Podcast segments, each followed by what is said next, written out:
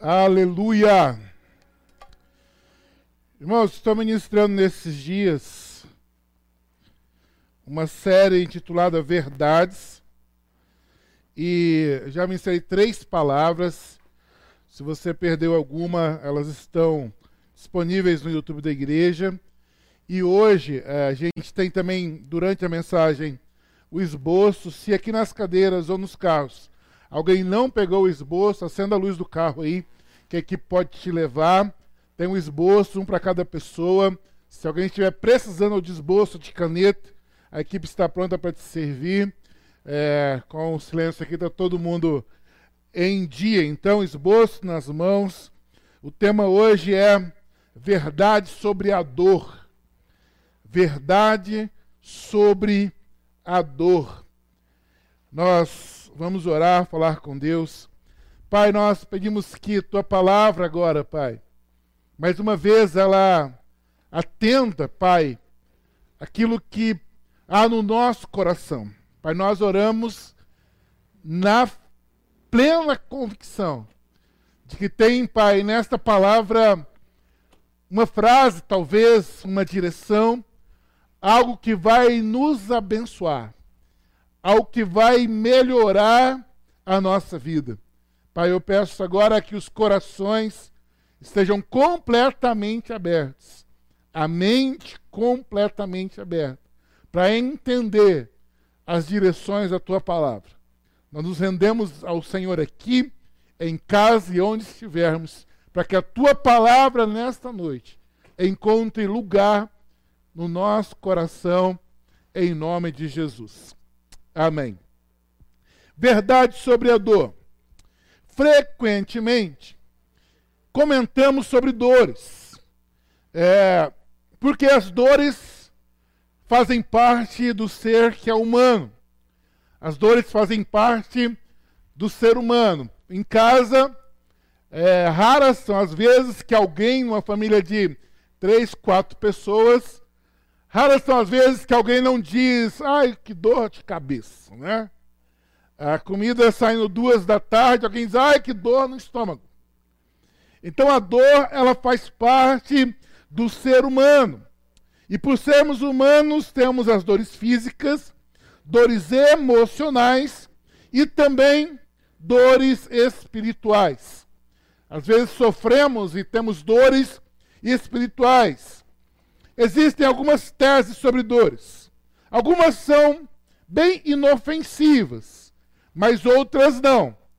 E o ensino mentiroso, no qual nós vamos hoje tirar do nosso coração, da nossa mente, a respeito da dor é: se eu ignorar a minha dor, ela irá embora. Essa é uma tese mentirosa. Se eu ignorar a minha dor, se eu fizer de conta que ela não existe, ela vai embora. E esta postura, ela é, é, não é inteligente. Se eu bloquear minhas memórias, se eu fizer de contas que nunca aconteceu, se eu ignorar, então não terei nenhuma dor. Isso é uma mentira. Se eu fizer de conta que eu não tenho memórias ruins, que eu não passei por dores, é, na minha vida, desde quando eu nasci, se eu ignorar isso, isso vai embora, isso não me afeta. É uma mentira. Isso, na verdade, acarreta uma outra mentira muito perniciosa, que é quando nós entramos para lidar com a vida pensando o seguinte: é mais fácil evitar os problemas do que encará-los. Você não gosta de admitir dores, ou você pensa que você não admitindo, você resolve. E isso então dá razão para você começar a acreditar que não gosta de problemas. Eu até falo que às vezes a gente vai no hospital bom e sai de lá doente, porque o hospital era algo que você evitava há muito tempo, né? Na verdade a doença já existia, mas eu gosto de brincar dizendo: ó, eu entrei bom, agora estou saindo doente. É porque, às vezes, a nossa tese é: se eu não encarar as coisas, as coisas se resolvem.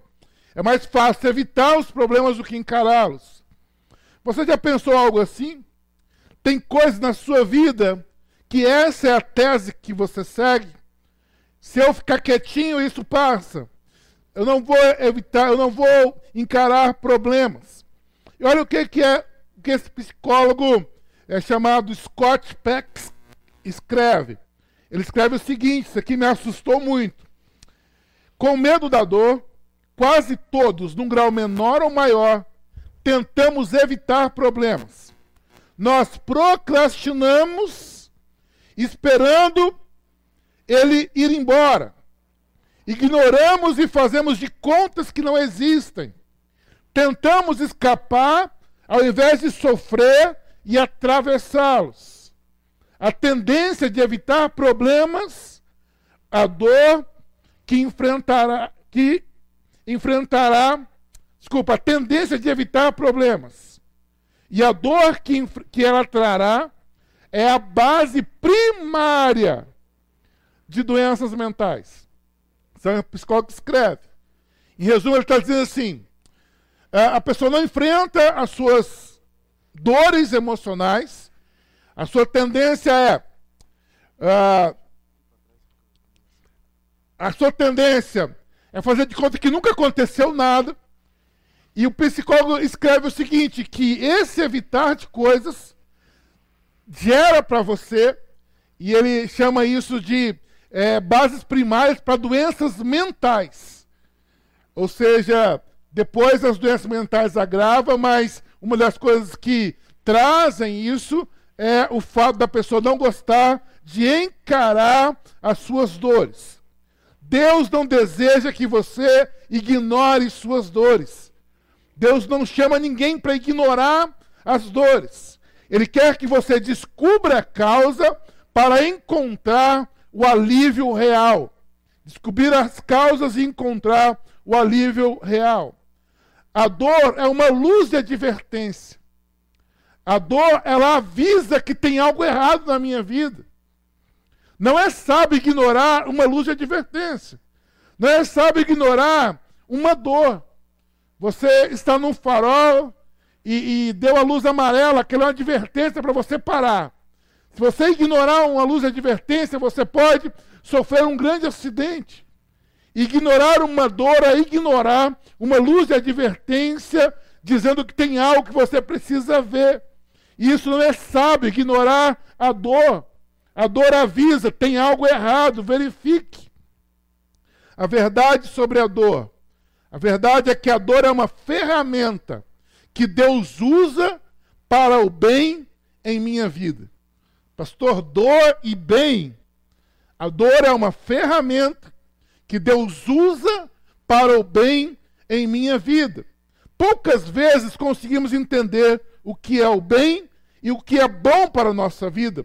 E Jesus sabia disso, olha o que ele escreve, é, João escreve em capítulo treze, versículo sete, respondeu Jesus, você não entende agora o que estou lhe fazendo, o que estou lhe fazendo, mais tarde, porém, entenderá. Toda vez que nós temos uma dor, ela está nos sinalizando alguma coisa, e Deus usa isso como uma ferramenta para a nossa vida, tanto no campo espiritual, emocional ou físico. E aí a gente não entende na hora, mas assim, vocês entendem mesmo o que eu estou fazendo, mas depois vocês vão entender. A palavra muito apropriada é quando o assunto é dor, porque não entendemos o porquê e nem para quê. A princípio, quando estamos na dor, não vemos nenhum propósito para a dor. É mais fácil lidar com a dor quando compreende o seu propósito por trás dela. Então, aqui nós vamos aprender hoje cinco maneiras que Deus usa a dor para o bem em nossa vida. Já que eu estou dizendo que Deus usa a dor como uma ferramenta para o bem em nossa vida, eu vou falar então cinco maneiras que Deus usa a dor para o bem em nossa vida. Como Deus usa a minha dor para o meu bem? Primeiro, Deus usa a dor para motivar-me. Completa aí no seu esboço. Deus usa a dor para motivar-me. A dor é uma motivação, pastor? Sim. A dor, ela serve para nos motivar, Ou seja, para me levar a agir. A dor serve para levar a gente a uma ação. A dor nos faz agir como nenhuma outra coisa na vida. A coisa que mais te faz agir é a dor. Te motiva a uma ação. O medo de ir ao dentista, por exemplo. A dor vem e você vence o quê? O medo.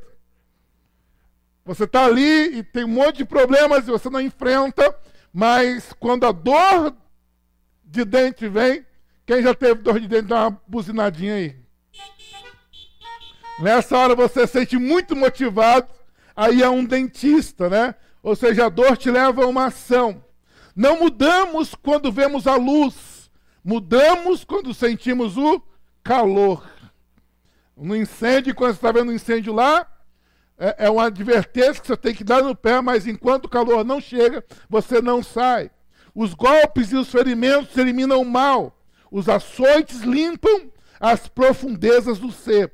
É a palavra de Deus. Provérbios vinte, trinta diz: os golpes e os ferimentos eliminam o mal, os açoites limpam as profundezas do ser. A dor nos leva a fazer coisa que em outras circunstâncias adiaríamos tranquilamente. Mas a dor nos empurra. A dor nos empurra, nos faz mudar quando não desejamos mudar. Geralmente, quando chegamos ao fundo do poço, vem o desejo de mudança. Quando a dor aperta, aí nós somos motivados a sair do lugar aonde estávamos. Jesus fala do filho de um fazendeiro que saiu de casa e as coisas ficaram muito difíceis. O filho pródigo, Lucas quatorze. Observe, aqui, observe que enquanto as coisas estavam dando certo para aquele rapaz, ele não se movimentou. Mas a Bíblia diz assim: depois de ter gastado tudo, houve grande fome em toda aquela região, e ele começou a passar necessidade. Por isso foi empregar-se com um dos cidadãos daquela região, que o mandou para os seus campos, a fim de cuidar de porcos. Ele dese- desejava encher o estômago com as vagens de alfarrobeiras que os porcos comiam, mas ninguém lhe dava nada. Caindo em si, ele disse: quantos empregados de meu pai têm comida de sobra, e eu aqui morrendo de fome? Eu me porei a caminho e voltarei para meu pai, e lhe direi: pequei contra o céu e contra ti. A dor daquele rapaz estar numa terra que não tinha mais o que comer, depois dele ter perdido tudo, a dor que ele sentia o, le- o motivou a voltar para a casa do pai. A dor causada pela fome o motivou a mudar. A dor da fome. Raras vezes mudamos sem que alguma dor nos motive. Raras vezes mudamos sem que alguma dor nos motive. Então, nos motive. Então, a dor é algo que nos motiva a uma ação. A dor nos traz motivação.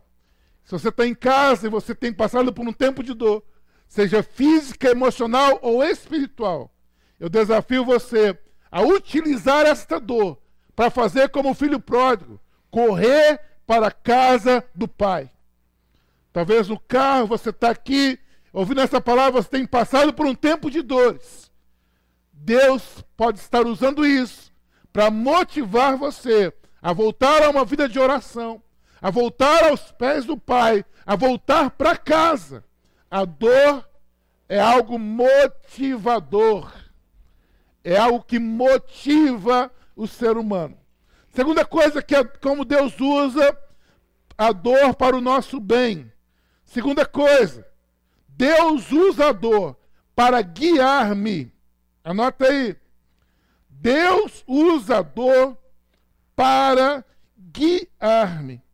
Você sabia que numa montaria, dentro da boca de um cavalo é colocado um freio e ele é guiado porque dentro da sua boca tem um freio que quando você puxa para um lado aquilo dói E aquela dor dá direção para o cavalo. E a dor na nossa vida, ela é usada também para Deus guiar a nossa vida. Então, o salmista diz, no Salmo cento e dezenove, setenta e um, foi-me bom ter sido afligido, para que aprendesse os teus estatutos. Então o salmista está dizendo assim, a dor não foi ruim. Se a dor foi boa, porque com a dor eu aprendi os teus estatutos. Com a dor eu aprendi a direção do Senhor para a minha vida.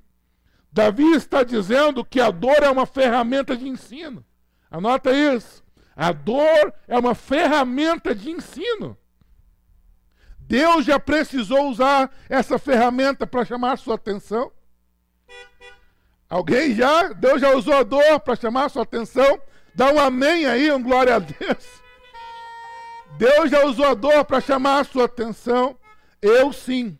E muitas vezes, muitas vezes, eu observo que a dor é algo de Deus para chamar a minha atenção. Irmãos, quando eu vim para Jesus, eu estava sofrendo muito.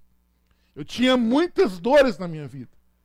Eu tinha vinte e um anos, jovem, e alguém falou assim, pastor, então estava faltando comida, estava faltando dinheiro. Para a glória de Deus não faltava nem comida e nem dinheiro. Mas faltava significância na minha vida. Eu não estava feliz. Eu estava depressivo. E essa dor me fez ser guiado por Deus. Eu era guiado por mim mesmo. Ninguém botava rédeas em mim. Mas a dor me trouxe para perto de Deus. Porque Deus usa a dor para guiar a gente. Alguém escreveu que Deus sussurra aos nossos ouvidos através dos prazeres. Mas Ele grita através das dores.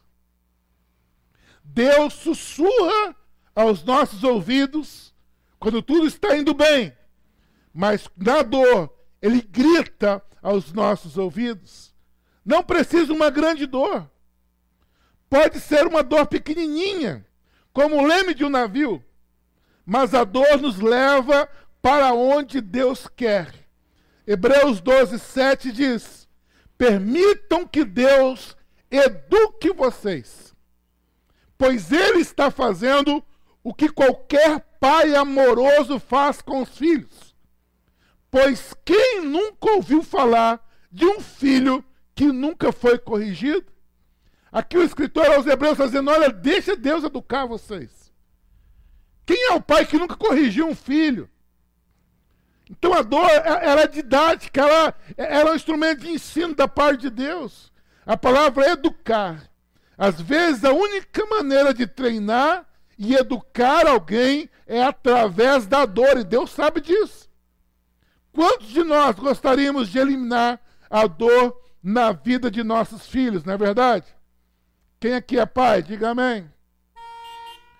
Quem é, no meu caso, por exemplo, primeira vez, Primeira vez, depois eu fui ficando um pouco melhor. Mas quando eu precisei disciplinar o meu filho, um bebê, eu me lembro que, que eu disciplinei, sim, fiz o papel de pai, mas eu estava lá em Alta Floresta, no fundo de casa tinha um pé de, de siriguela. Eu lembro até a fruta que era. Aí eu disciplinei a criança, meu irmão. Aí eu fui para baixo daquela siriguela chorar, porque eu fiquei com dó. Oh, meu Deus, que difícil é. Só que, às vezes, é só com a dor. O treinamento com a dor, e às vezes nós pais estamos errando porque nós queremos impedir que nossos filhos sofram as dores. Sendo que a dor é um instrumento de ensino. De alguma maneira, nós estamos evitando erradamente que nossos filhos sejam educados pelo Senhor. Se você é como eu, que muitas vezes sente que, ai, se, se meu filho não passasse pelo que eu passei. Quem já disse isso como pai? Dá uma buzinadinha aí. Ai, se meu filho não passasse o que eu já passei na vida de dores. Esse é um grande erro da nossa parte. Porque se ele não passar o que nós passamos, ele não vai ser o que nós somos. Nessa de evitadores, nós evitamos o crescimento. Então a dor da parte de Deus, a dor na nossa vida, ela é didática, é educação. Evitar disciplina, evitar correção. Mas faremos porque é para o bem dos filhos. E por amar os filhos. Deus faz a mesma coisa, irmãos. Quando Ele disciplina a gente, talvez Ele pode ir lá e falar assim, poxa, eu poderia evitar isso aí na filha do meu filho, mas Ele sabe que nós precisamos daquela dor. Nós precisamos vencer aquela para Ele nos colocar em outra. Precisamos passar daquilo. E Deus faz isso porque Ele nos ama. Deus não deseja trazer a dor à sua vida, mas algumas vezes Ele tem que fazê-lo. Isso aqui é legal. Você não achar que eu sou o cara que está aqui defendendo a dor, né? Mas ele não pode ignorar a palavra. Deus, não é que ele gosta, ele não tem prazer em fazer sofrer, mas ele precisa fazer sofrer. Ele precisa causar dor para chamar a nossa atenção. E ele faz porque nós somos filhos. Ele tem que treinar você. Ele tem que guiá-lo na direção certa. Ele não faz isso por estar irritado, nem está te retalhando. E não é porque não gosta de você, mas porque ele te ama. Ai, Deus não gosta de mim, eu estou sofrendo muito, tem muita dor na minha vida. Não, ele está te treinando. Ele está treinando você, treinando a mim, e isso é amor. Pessoas sem dores. Riccioli escreve isso. Pessoas sem dores geralmente são superficiais, não sabem nada da vida e pensam que tudo é fácil. Pessoas sem dores geralmente são bem superficiais, falam, mas não dá segurança no que está falando.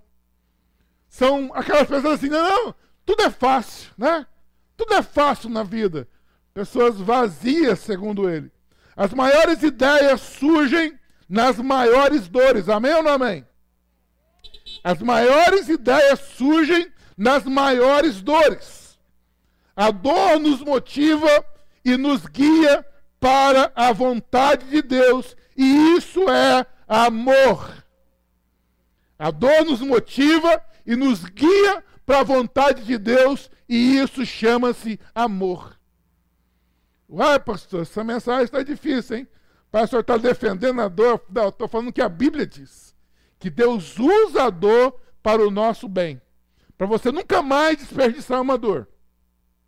Eu fiquei pensando, se a gente desperdiça dores, a gente vai ter que aprender em outro momento com outra dor.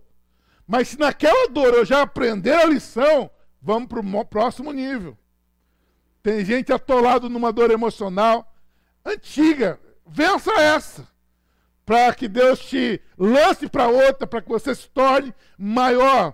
Somos motivados, somos guiados. Terceira coisa, Deus usa a dor para medir-me. Deus usa a dor para medir, para saber qual é o meu tamanho. A dor é uma ferramenta de medida, uma trena de Deus. A dor é uma trena de Deus mostrando quem nós somos, o tamanho que nós somos.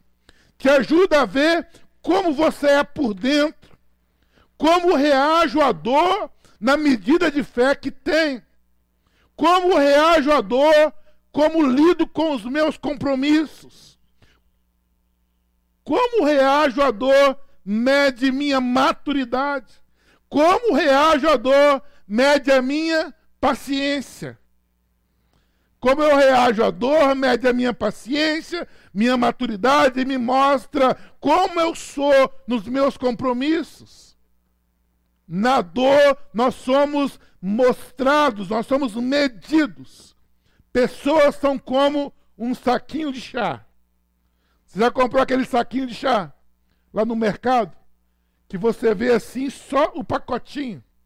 Mas quando você enfia aquele chá numa água quente, que ele mostra do que, que ele é feito.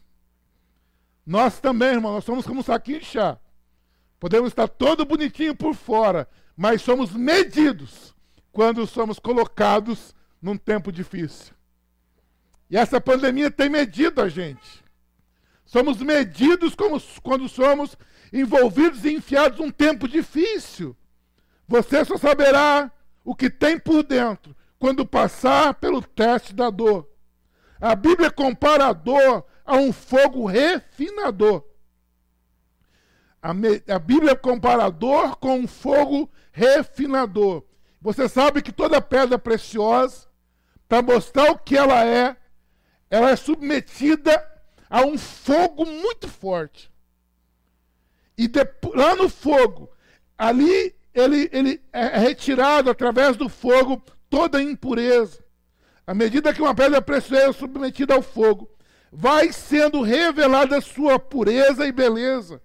As impurezas são queimadas e o que não deveria estar lá será, são queimadas. Aí a minha pergunta é, você, hoje, se você está passando por um tempo de dor, você está sendo purificado. O que precisa ser queimado dentro de você? Quais são as posturas, pensamentos? Quais são as atitudes que a dor mostra que aquilo precisa ser arrancado? Precisa ser queimado o egoísmo, o materialismo.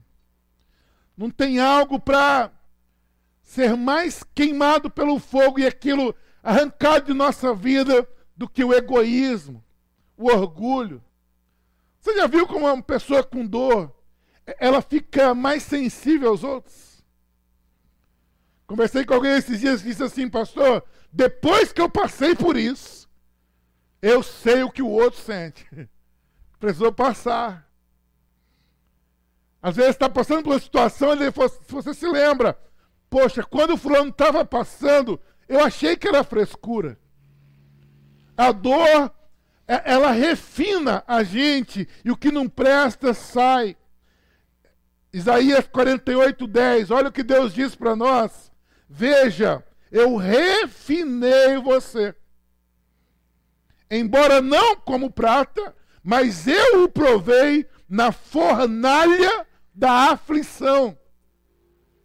Deus está dizendo, irmãos, eu refinei você, não como a prata, mas eu passei vocês pela fornalha da aflição. Deus! Nós temos visto pessoas perguntar e nós perguntamos também, Senhor, essa pandemia, esse tempo difícil, e eu creio piamente que Deus não mandou isso, mas que Ele está usando para refinar a gente. Ele diz assim, eu refinei vocês através da aflição. Eu refinei você. A dor é um teste. Ela nos expõe. Diz quem somos por dentro. É impossível manter uma imagem quando a dor chega. Quando você está com dor, não se importa com a imagem. E isso é bom, porque Deus diz para cuidarmos mais do caráter do que da aparência. Dor testa caráter. Você pode dizer, eu sou uma pessoa de caráter, mas quando a dor chegar, você se manterá na verdade ou vai negociar e se comprometer com o errado.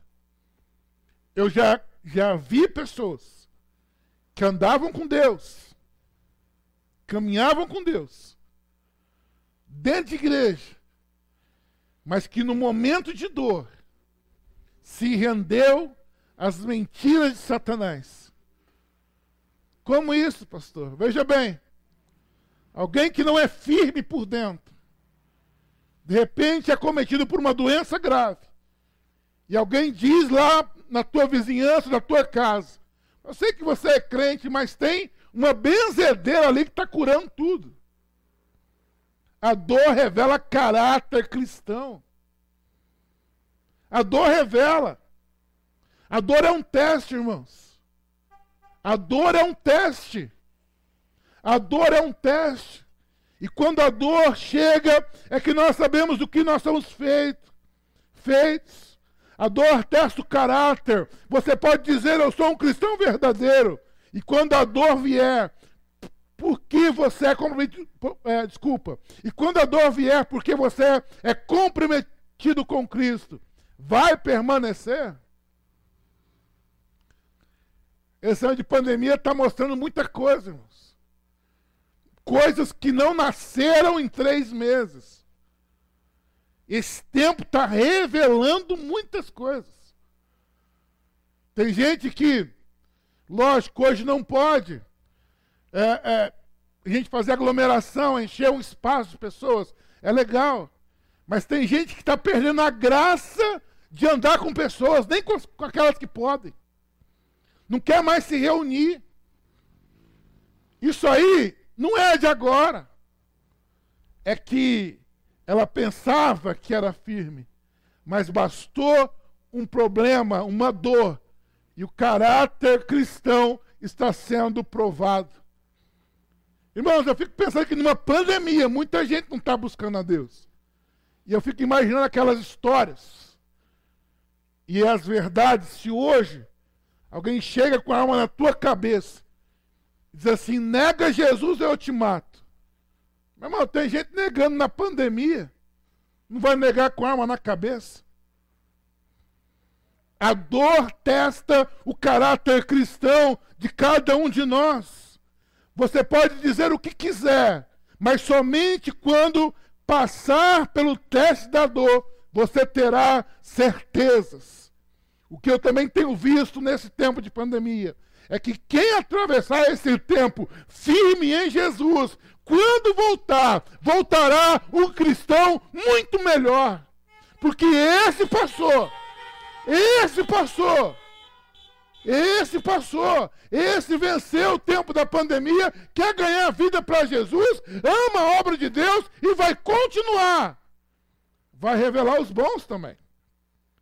Meus irmãos, sintam-se felizes quando passarem por todo tipo de aflições, pois vocês sabem que, quando a sua fé vence essas provações, ela produz perseverança. Tiago um, dois e três. Estejam felizes por passarem pelas aflições. Porque depois que vocês passarem, vocês foram aprovados no teste da perseverança. Quero profetizar na sua vida que você vai passar no teste da perseverança. Que você vai vencer o tempo de dor. Que você vai vencer e vai se tornar uma pessoa perseverante. Você é um crente de tempos bons? Ou é um crente de tempos De, de todos os tempos? É uma pergunta retórica. Você é um crente de tempos bons ou é um crente de todos os tempos? Eu quero que você seja um crente de todos os tempos. Crente do tempo da dor, crente do tempo da alegria, te, crente do tempo da escassez, tempo, crente do tempo da bonança.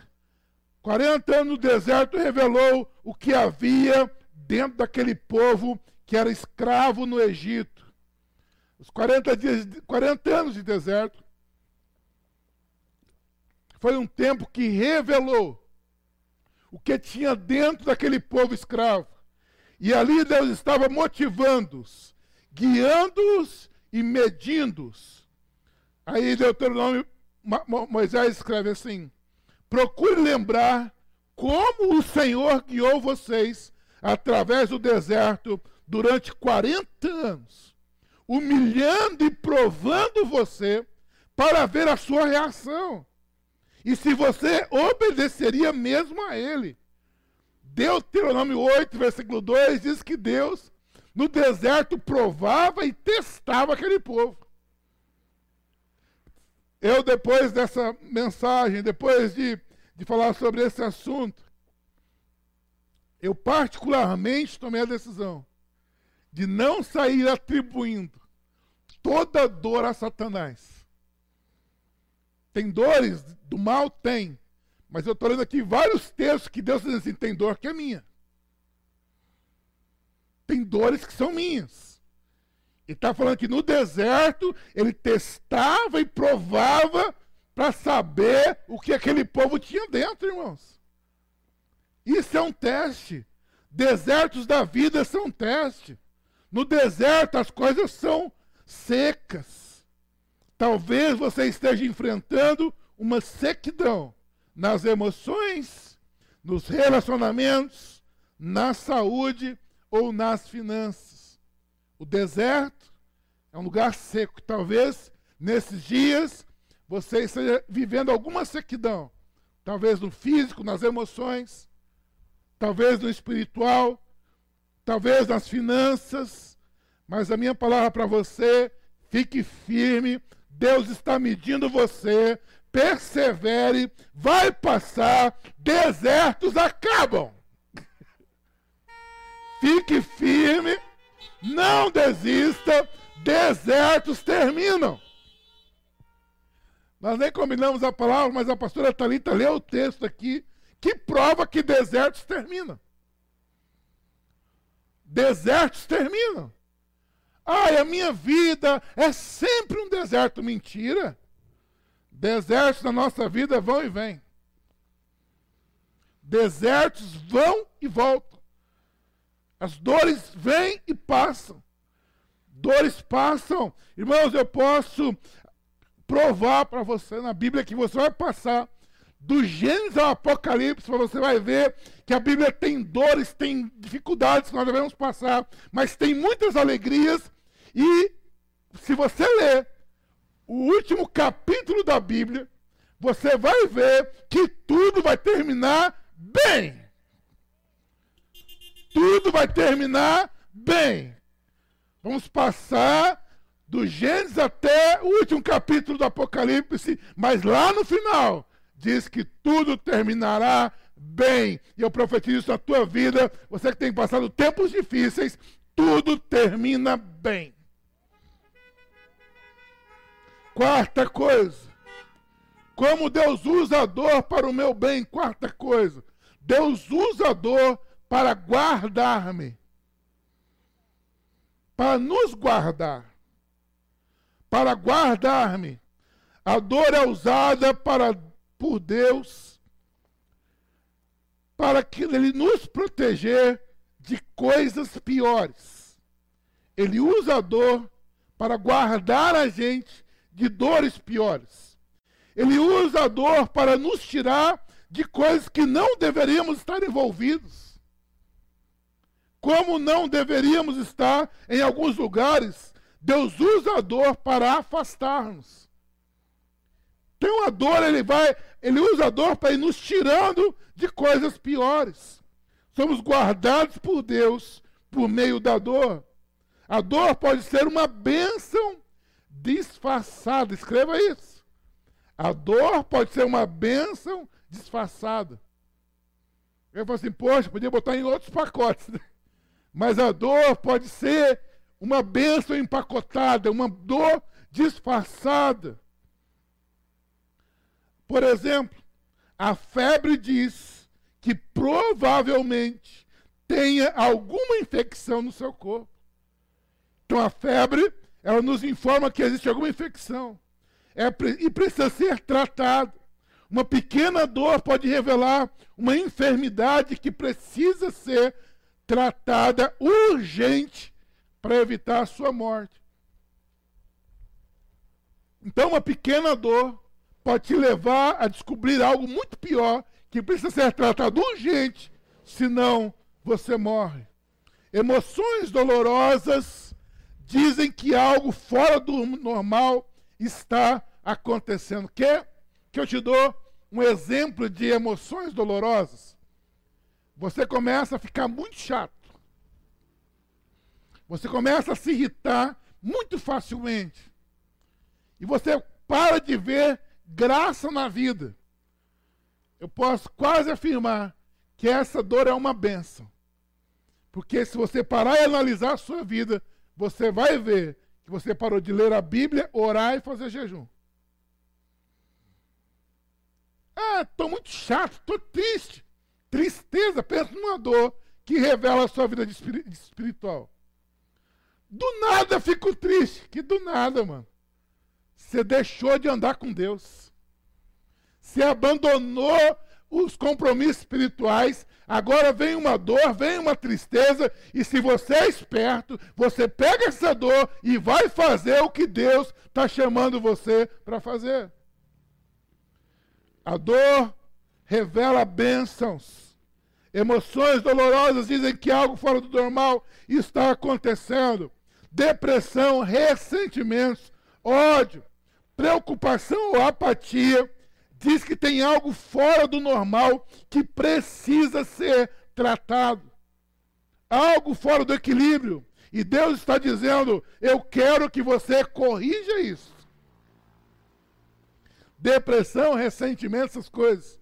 É Deus dizendo assim, ó, tem coisas para você corrigir e eu quero que você corrija isso. Vou contar um negócio para vocês aqui, isso aqui é interessante.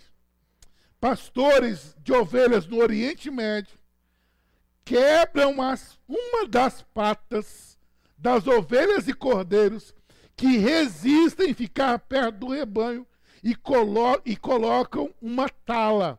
Deixa eu explicar como que é isso. No Oriente Médio tem muitos rebanhos de ovelhas. E tem aquelas ovelhas que não ficam perto. Fujona. Só que quando essa ovelha vai para longe do rebanho, ela corre risco de cair no despenhadeiro.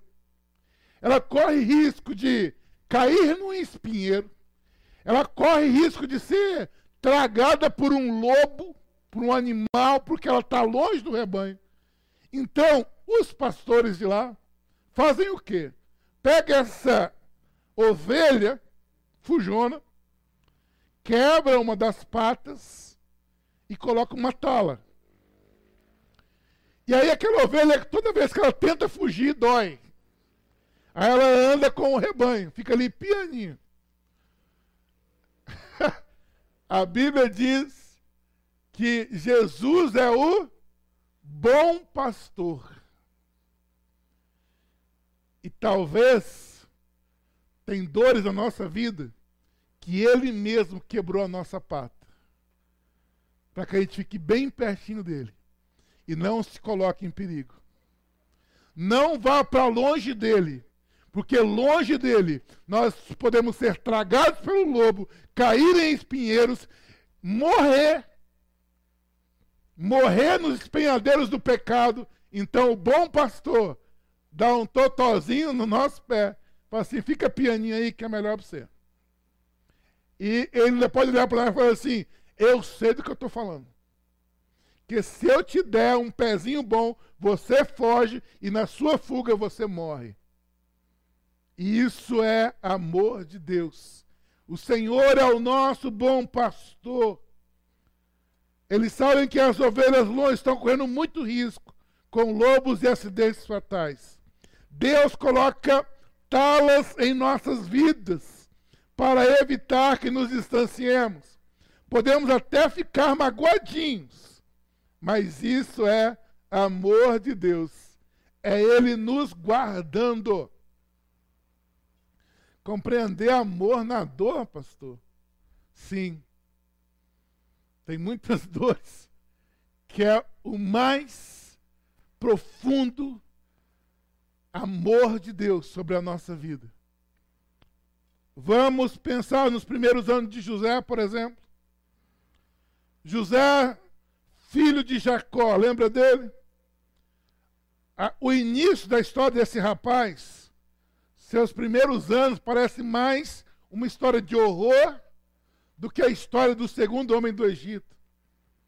Quanta dor esse cara passou, negligenciado pela família, rejeitado pelos irmãos, vendido como escravo, acusado injustamente de estupro, esquecido numa prisão.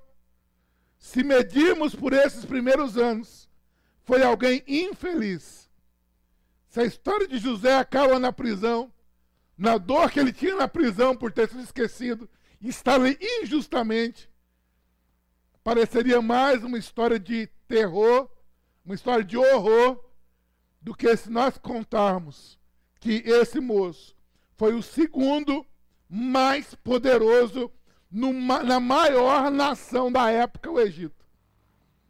Ele foi o segundo mais poderoso na nação mais poderosa da sua época, lá no Egito, porque ele soube passar pelas circunstâncias que foram para ele treinamento. Eu gosto de pensar que José, sendo negligenciado, sendo vendido para o Egito, maltratado pelos irmãos, eu gosto de pensar comigo assim, para todos, José vinha numa decadência. Então, cada ato desse, ser vendido como escravo, caiu. Jogado no poço, caiu. Ah, acusado injustamente, caiu. E preso, caiu, acabou. Eu fico pensando que, aos olhos humanos, a vida dele parecia uma escada descendo, mas lá no seu coach, o Senhor Deus, a visão de Deus para José venceu a rejeição, subiu. Venceu ser jogado no poço, subiu. Venceu ser escravo, subiu. Venceu a acusação injusta, subiu. Venceu a cadeia, subiu. Está pronto para ser o cara mais poderoso depois do faraó, o segundo homem do Egito. Enquanto muitas coisas na nossa vida, muitas, muitas dores, parece que estamos descendo aos olhos de Deus. Nós estamos sendo treinados. E cada uma que vencemos, somos aprovados. E daqui a pouco estaremos prontos para viver as grandes coisas de Deus para a nossa vida. A dor é um treinamento de Deus.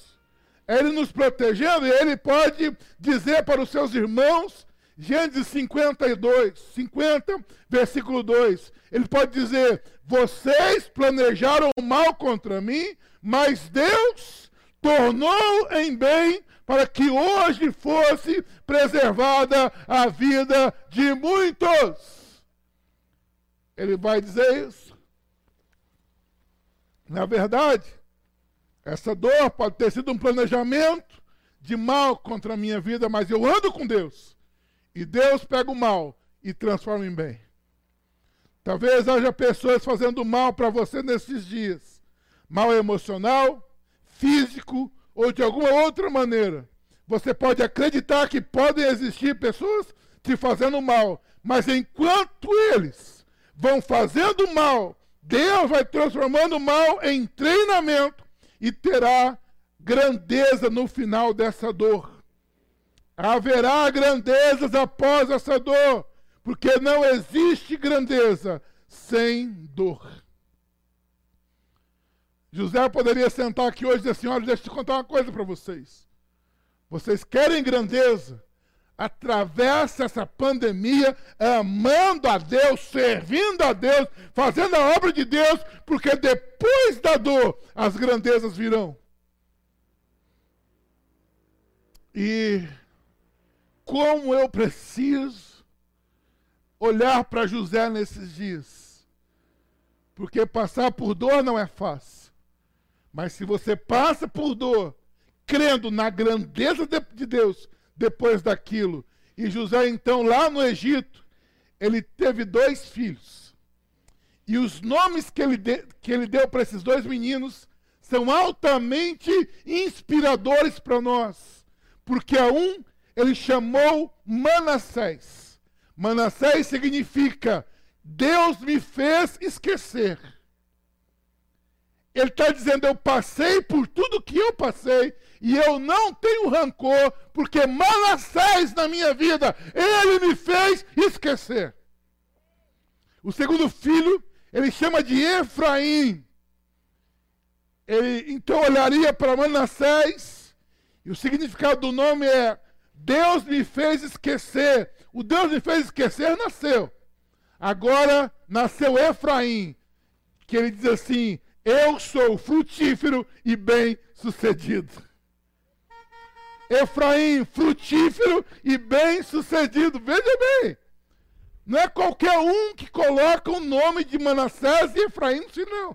É aquele rapaz que foi humilhado pelos irmãos, jogado num poço, vendido como escravo, e acusado injustamente, esquecido na prisão. Esse rapaz, ele atravessou as dores da sua vida e disse: Deus me fez esquecer, e Efraim, eu sou frutífero e bem-sucedido. Manassés e Efraim na sua vida. Manassés e Efraim na sua vida. Manassés e Efraim na sua vida aí em casa. Manassés e Efraim na sua vida. Irmãos, porque assim, ai, já passou, pastor, mas o senhor sabe, né? A gente não esquece Manassés na sua vida. Deus me fez esquecer. Deus me fez esquecer. Sabe, irmãos, quantos de vocês precisam de um Manassézinho na vida de vocês? Porque muitos, a luta já passou há anos, mas você não faz o Manassés na sua casa. E, e eu percebi nisso, muitas coisas eu não sou aprovado, mas nisso, irmãos, quando eu converso com a Thalita e a gente tenta lembrar algumas coisas que a gente passou, eu falo: amor, eu não lembro nada disso. Eu tenho um sonho de Manassés na minha vida. Porque eu não tenho, eu, pastor, e aquilo lá que foi? Não, não lembro. Deus me fez esquecer. E Ele me deu Efraim, eu sou bem-sucedido. Eu sou frutífero. Deus te fez esquecer, e Efraim na sua vida, você é bem-sucedido. Alguma versão vai dizer que Efraim, é, o significado é: eu fui bem-sucedido na terra dos outros. Porque ele foi bem-sucedido no Egito, irmãos. Eu fui bem-sucedido na terra dos outros, Efraim. Efraim, na minha e na sua vida, Deus tem, te, tem abençoado e me fez esquecer aquelas dores. Deus tem abençoado e me fez esquecer dos sofrimentos da infância. Deus está fazendo isso com você nesta noite. Ele tem te abençoado e te fez esquecer as dores. Quinta e última coisa, como Deus usa a dor para nos ensinar, para o nosso bem. A quinta coisa, Deus usa a dor para amadurecer-me. Deus usa a dor para amadurecer-me. O título do livro de Margaret Clarkson, ela escreve um livro com o seguinte título: Graça cresce melhor no inverno. É possível crescer com dias lindos, ensolarados, mas o que ela escreve, sim, dá para crescer, mas a graça cresce muito bem nos tempos difíceis. A graça cresce no inverno, quando as noites são escuras e longas. Crescimento em profundidade e em dimensão. Você, esses tempos, acho que uns dois ou três anos atrás, nós saímos daqui, fomos fazer um casamento lá em Santarém. Detalhe, fomos de carro. Eu, Thalita, Estevam, Esther. Pegamos o carro, três dias rodando. Passando por onde nós nem imaginávamos. Atravessamos Tocantins, saímos lá, uma região do Pará, e cortamos para Santarém. Três dias rodando. E lá, no meio da, da floresta amazônica, nós paramos o carro. Aí eu falei assim: vamos, vamos curtir, né? Vamos curtir essa loucura aqui, esse ar puro. E aí deu para observar uma coisa muito interessante. Que as árvores dos montes crescem menos do que as árvores do vale. As árvores estão no vale e elas querem chegar. Aqui o que ela escreve é sobre isso, dizendo que os tempos bons nos levam a crescer, mas os vales nos esticam a crescer. As dores amadurecem a gente, irmãos. Quebrar a cara, às vezes, amadurece. E, não vou chamar de bobo nem de idiota, mas não é sábio você quebrar a cara de alguma coisa e não aprender nada. Não é sábio, está dando tudo errado e você não amadurecer. Não é sábio, porque Deus usa a dor para o nosso amadurecimento. O sofrimento traz crescimento. Escreve isso aí. O sofrimento traz crescimento. Você já ouviu alguém dizer que está crescendo nos tempos difíceis? Ou você percebe que está crescendo nestes tempos difíceis? Eu aconselho muita gente, mas muitos que são sábios, quando estão passando por uma dor, logo dizem assim: pastor, está difícil, mas eu estou aprendendo, hein? Pastor, as coisas estão muito difíceis, mas o que Deus tem falado comigo nesses dias não é brincadeira, não. Pessoas inteligentes crescem no meio do sofrimento. E olha o que a Bíblia diz: portanto, deixe-na crescer e não procure desviar-se dos seus problemas. Aqui, para pai, já é uma pancada. Portanto, deixe-na crescer e não procure desviar dos seus problemas. Porque quando a perseverança de vocês estiver finalmente crescida, vocês estarão preparados para qualquer coisa e serão fortes e de caráter íntegro e perfeito. Tiago, capítulo um, versículo quatro, Bíblia Viva.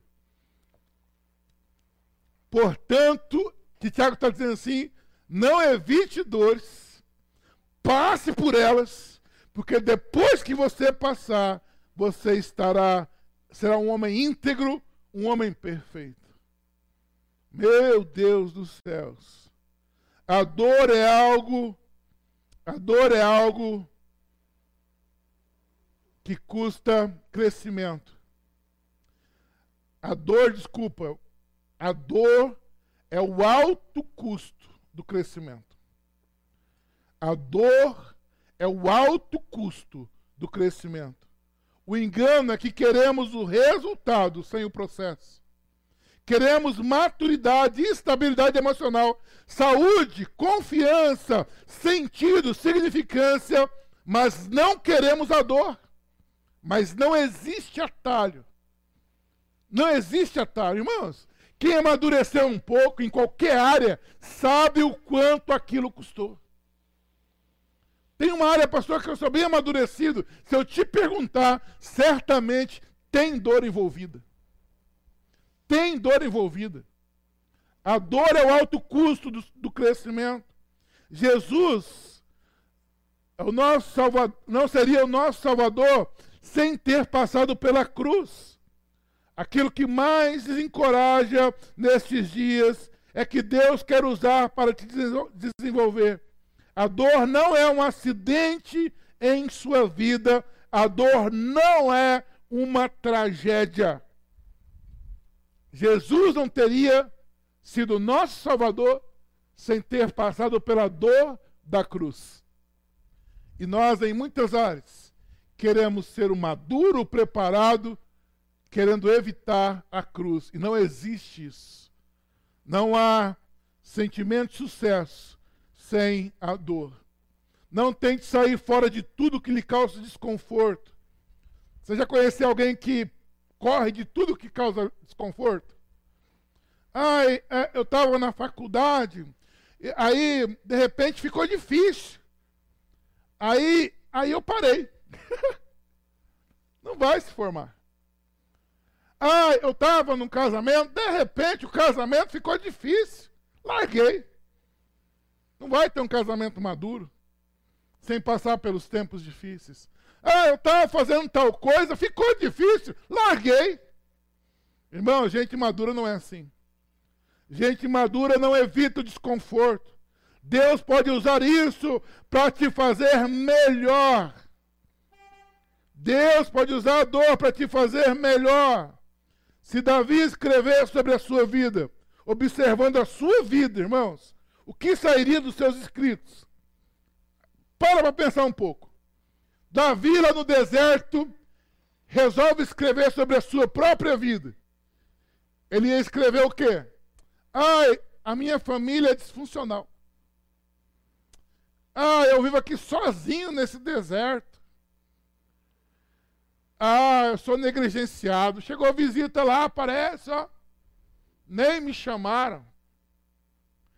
Neste conceito, dá para ver um menino que era jogado para cuidar de ovelhas lá no deserto. Dá para ver um menino que, quando o profeta Samuel chega na casa do pai, o pai chama todos e esquece ele. Dá para entender isso? Se Davi fosse escrever sobre ele, ele escreveria os salmos lindos que ele escreve, que nós cantamos até hoje. E o cara, mesmo no meio do sofrimento, ele foi capaz de escrever salmos lindos. Se o apóstolo Paulo fosse escrever sobre ele, imagina, irmãos, quando ele fala de si, ele deixa depois cartas de instrução, de, de, de direção que servem para nós e que vai servir para a vida toda, mas quando ele fala de si, olha o que ele escreve. Nós nos sentimos como condenados à morte, mas isso aconteceu para nos ensinar a confiar não em nós mesmos, e sim em Deus, que ressuscita os mortos. Paulo fala que as dores dele serviam para ensinar. Ele fala assim, eu vivo como condenado à morte, mas tudo bem, isso aí serve para me, me ensinar. E ele até sabia o que Deus ensinava com os sofrimentos para ele. Assim, com o sofrimento, Deus está me ensinando a depender dele e não de mim. A dor, irmãos, tem um momento que, que a dor, ela é didática e você tem que louvar a Deus. É quando você fala assim, Deus, de mim mesmo não dá mais não. Ele vai falar assim, chegou no ponto, prendeu. Prendeu, porque sempre fui eu na tua vida. Sempre fui eu na tua vida. Então, Paulo escreve, eu aprendo com a dor. Você não saberá tudo o que Cristo é, até que Ele seja tudo que você tenha. Escreve isso aí. Você não saberá tudo o que Cristo é, até que Ele seja tudo que você tenha. Aí você saberá. Sua dor importa para o Senhor. Ele sente junto com você. Ele se preocupa com você. A dor nunca deixa você aonde ela o achou. Ela sempre move você. A pergunta é, para onde esta dor está me levando? Aí Gálatas, capítulo três, versículo quatro, Paulo escreve, será que sofreram tantas coisas em vão? Será que passaram tantas dores em vão? Conselhos, não desperdice sua dor. Não desperdice uma mágoa. A dor transforma pessoas em pessoas santas, mas também em demônios. Aqui é forte. Uma dor pode transformar uma pessoa numa pessoa santa, ou uma dor pode transformar uma pessoa em um demônio. Como assim, pastor? Gente, quem não souber ler a dor e entender que Deus usa a dor como tudo que a gente já falou aqui nessa noite. A pessoa pega uma dor e se torna alguém totalmente, meu Deus, difícil. Uma pessoa rancorosa. Culpa todo mundo, culpa Deus. Ou seja, a dor pode transformar alguém em pessoa santa, ou uma dor pode transformar uma pessoa num demônio. Começa a negar a Deus, como se ele fosse o único na vida que não pudesse sofrer. O único que não poderia ter dor. A dor pode levar uma pessoa para longe de Deus. Então o conselho é, faça bom uso da dor. A dor, a dor faz pessoas amarguradas, mas também torna pessoas melhores. É sempre uma escolha. Robert Jones escreve, a dor é inevitável, é a parte da vida, mas a miséria é opcional. Toma isso. A dor é inevitável, é parte da vida, mas por causa de uma dor, você se tornar alguém miserável é decisão sua. Se você permitir que a dor te leve para mais perto de Jesus, você poderá dizer como Paulo, agora me alegro, não porque vocês foram entristecidos, mas porque a tristeza te levou ao arrependimento, pois vocês se entristeceram como Deus desejava. Segunda Coríntios sete, nove. Uma outra versão que eu gosto também diz assim: a tristeza, segundo Deus, produz um arrependimento que leva à salvação e não remorso. Mas a tristeza, segundo o mundo, produz morte. A tristeza, segundo Deus, leva uma pessoa para o arrependimento. Hoje eu te convido a entregar suas feridas, o seu coração ao Senhor Jesus Cristo. Primeira Pedro quatro, dezenove. Portanto, se vocês estiverem sofrendo segundo a vontade divina, continuem a fazer o que é direito e entreguem-se aos cuidados do Deus que criou vocês, pois Ele nunca falha. Se avalie nesse momento. Aí no carro, feche seus olhos. Aí em casa, feche seus olhos e pense comigo algumas coisas. Vou fazer algumas perguntas e você tenta responder. Pai, falando com Deus, o Senhor está usando essas dores para motivar-me? Pai, o Senhor está usando essas dores para guiar-me? Pai, o Senhor está me medindo nesses dias? Pai, o que eu estou precisando mudar, que o Senhor está permitindo essa dor? O Senhor me colocou uma tala para me manter perto? Depende, dependa... Eu dependo de Ti, Senhor. Senhor, o Senhor está me amadurecendo? Pergunte para Deus, para onde Ele está te levando com esse tempo de dor? Pastor, eu não estou passando um tempo de dor. Então, porque você fez bom uso da dor em outros momentos. Mas, em alguma área tem alguma dor na tua vida? Deus pode estar usando isso para tratar com você, para treinar você. E essa palavra é algo que mexeu muito comigo, quero que tenha mexido com você. É que dores,